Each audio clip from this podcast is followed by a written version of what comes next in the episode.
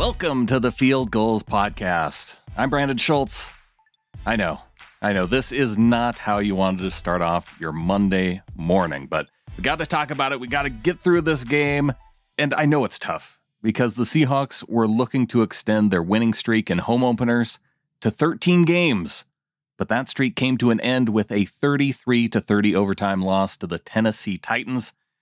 They also gave up a 14 point fourth quarter lead in the kind of defensive effort that reminded us of the first half of last season. After Sunday's brutal loss, we heard from Pete Carroll and the usual cast of stars. Let's start off with Tyler Lockett's comments about the result. I don't think that any of us expected, you know, to lose a game like that, you know, especially with the history of just being here and fourth quarter wins and how we fight and all that type of stuff. But I think for us, like I said, it's a learning experience. Not everything's to go your way. Um, sometimes you're to get knocked down. Sometimes, you know, the momentum is to go to that team. But like I said, it's it's a game of momentum.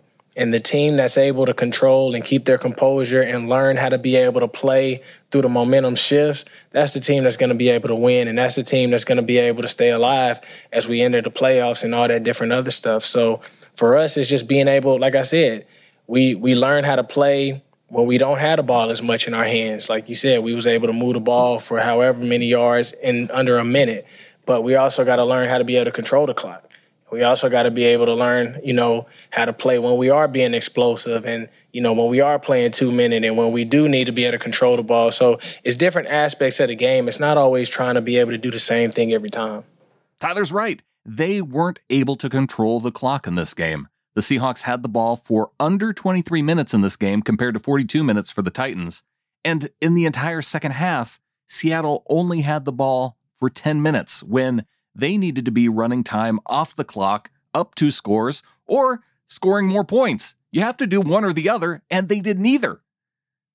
Moving on to Jamal Adams, here's what he saw break down in the run defense in the second half when Derrick Henry really got going for Tennessee. Yeah, it's about you know just playing our gaps. But like I said, you know we just got to stay in our gaps. Um, if we give a little bit of a crease for a guy like Derrick Henry, he's gonna hit it. Henry definitely had a hole to run through with Adams in the backfield, Trey Flowers on the outside as Henry took it 60 yards up the field for a touchdown with Quandre Diggs as the only guy he needed to beat. That helped get the Titans energized back in the game. And in addition to giving up 532 yards to the Titans, Seattle was also penalized 10 times for 100 yards. Adams talked about the Seahawks' penalty problems in the game, including his own roughing the passer call. We just can't make, we can't have those penalties. You know what I mean? Um, it's not about coming out here and and oh, you know, at the end of the day, we have a job to do, um, and we have to, you know, have control chaos is what I call it. Um, and, you know, it's an even kill mindset. Uh, we can't have those penalties in crucial situations. Um, some are ticky tack. It's just like DJ Reed and, you know, on the uh, taunting penalty. Come on, man. You know, you're taking the emotions and the passion out of the game of football. So at the end of the day, that's the rule. We have to play smarter. Um, but yeah, we definitely shot ourselves in the foot with a lot of uh, our penalties that led to points and extended drives. And look, I'm with Jamal on this one. Penalizing players for being excited about big plays is dumb. I hate now that I have to be worried about a play being so emotional that I have to watch for flags to fly in afterward. During Pete Carroll's press conference, the Seahawks head coach claimed responsibilities for the penalties, saying that he was the one that amped up everyone too much. Well, I, when when there's that many plays where guys do stuff like kind of after the fact, you know, we're trying too hard, and and get them too freaking jacked up, and, and they're going for it, and, and we're feisty, and we're you know all of that, you know, yeah, that's that's not the first time that's happened, my, my guys, you know, and so that's why you know I got to do a better job. And let's go back to the beginning of Pete Carroll's press conference where he gave his initial comments after the game before he took any questions from the media there most difficult loss for us today um, because of there were so many good things that happened. And uh, it was such a great day at the stadium. The fans were ready and rocking. And um, you know we wanted to reward them with with a with a big win as well.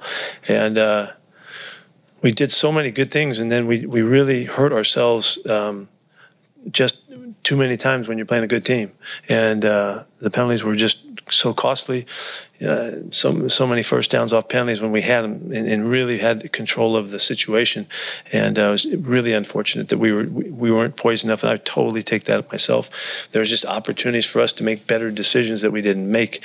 And I know sometimes I get these guys so freaking crazy that that uh, you know they're, they're just going going out after it and, and uh.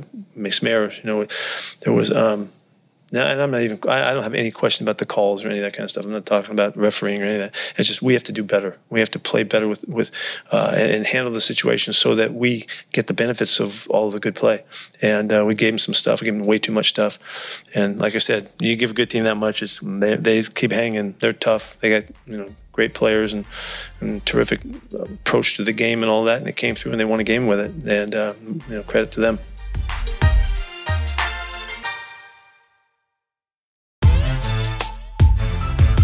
Finally, Carroll talked about what he saw from linebacker Bobby Wagner and the defense against the Titans.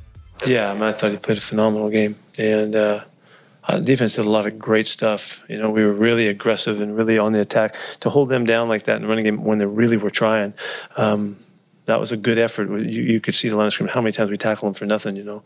And but they were, you know, they stuck with it and they stayed with their philosophy. They know they got in trouble a week ago not being able to do that, and so they were able, and they they it won for them if by a lot of great stuff, I, I hope he mostly means Bobby Wagner's game for the day, because then I would agree. Because giving up 24 points after the half was not great. It was not great to watch. Wagner set a franchise record, though, with 20 tackles. His 16 solo tackles were 29% of the entire team's solo tackle total. Bobby had 33% of the sacks and 25% of the quarterback hits. We just need more Bobby Wagners on this defense. With that stat line and setting a franchise record, what was Bobby's reaction? Uh, I mean, it's cool, but you know, we lost, so it don't don't really matter. Let's close this out with Russell Wilson, who spoke about what it was like playing today following the passing of his close friend Trevor Moawad earlier this week. You know, I think that throughout the week it's been challenging, just in, in a way, thinking about Trevor, just because he's such a good friend. You know, one of my best friends in the world. Um, to lose him is uh, devastating.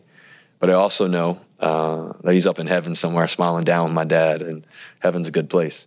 And uh, you know, and I just think about everything he's fought through, everything he's battled through. He didn't tell many people; he just kept going and uh, kept trying to lead and help people and serve. And uh, I love Trevor, you know, and he was with me all day today um, in a good way. And uh, you know, I, I, I, I, really truly felt like, you know, all his thoughts and everything else was with us, with me today. So I'm grateful for that and grateful for the time we spent together and, you know, long days, man. We, we spent a lot of time together. We spent a lot of hard moments, a lot of great ones too, a lot of great ones.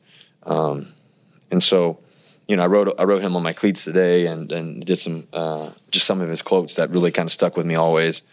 Um, just uh, you know, and so he'll he'll forever be with me. But you know, today um, just tried to uh, you know once again stay neutral as possible, knowing that you know it was going to be a tough one in, in, that sense, but also knowing I've gone through some stuff in my lifetime, and you lose people, and you, people come and go.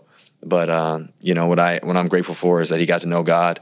He got to know you know uh, just what that's like, and just you know seeing him in heaven is going to be a good day one day. Um, so uh, he means a lot to me. Finishing up, Wilson talked about just what went wrong on the Seahawks overtime drive. These were his comments. We almost had Tyler on the sideline, um, you know, on, on, the on the first play, and the second one, um, you know, uh, tried to throw it away because it looked like um, something was going on over there. I'm not sure exactly. And then the, the third play, they just they covered it well, you know, and tried to move move and make a play, you know, um, and then uh, that was it, you know. I think that um, you know, uh, you don't second guess them. You, you, you feel like we we're, we're, always great in those situations, and more times than not, we're always going to be great in those. We're going to win those. We're going to make those plays. We always have, and so uh, it doesn't happen every time. Um, and even when we did have to punt the ball, we still felt like we could win the game, um, and uh, they they made their plays. In injury news from the press conferences, Brandon Shell has a sprained ankle. We saw him go down late in the game. I think it was the second to last play before the end of regulation. And we saw DK Metcalf limping around a little bit. Pete Carroll said he is suffering from knee soreness.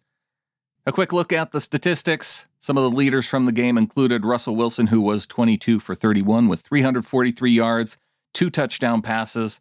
Chris Carson had two rushing touchdowns.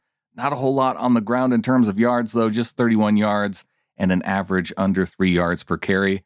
Tyler Lockett, the receiver of the game today, eight catches, 175 yards, and one touchdown. Freddie Swain and Lockett each had a touchdown of more than 60 yards. Swain finished with five catches, 95 yards. And if you look at Mookie Alexander's winners and losers column, yes, Swain had apparently some kind of invisibility cloak that allowed him to get past the defense. If he does have that, though, he needs to use it more than once per game because uh, we, we could have used another big touchdown from Swain.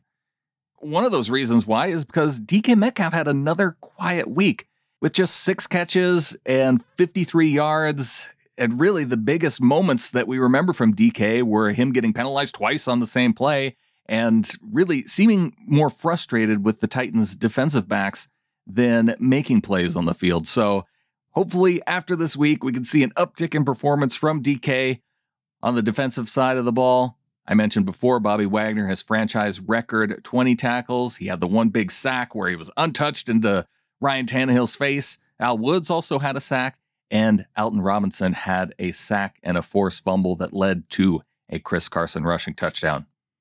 That's going to do it for today's show. Thanks to Wilson Conn for helping to produce this episode. Follow him on Twitter at Wilson underscore Conn, C O N N. You can follow me on Twitter at SeahawkersPod. Check out fieldgulls.com. Lots of content there to look at. And really, if you want to help dissect where the blame falls in this game, I think there's a lot of different places that you can point to. Probably each each phase of the game that you can point to, actually. Uh, the Seahawks offense not able to get the job done late. The Seahawks defense giving up a lot of points in the second half.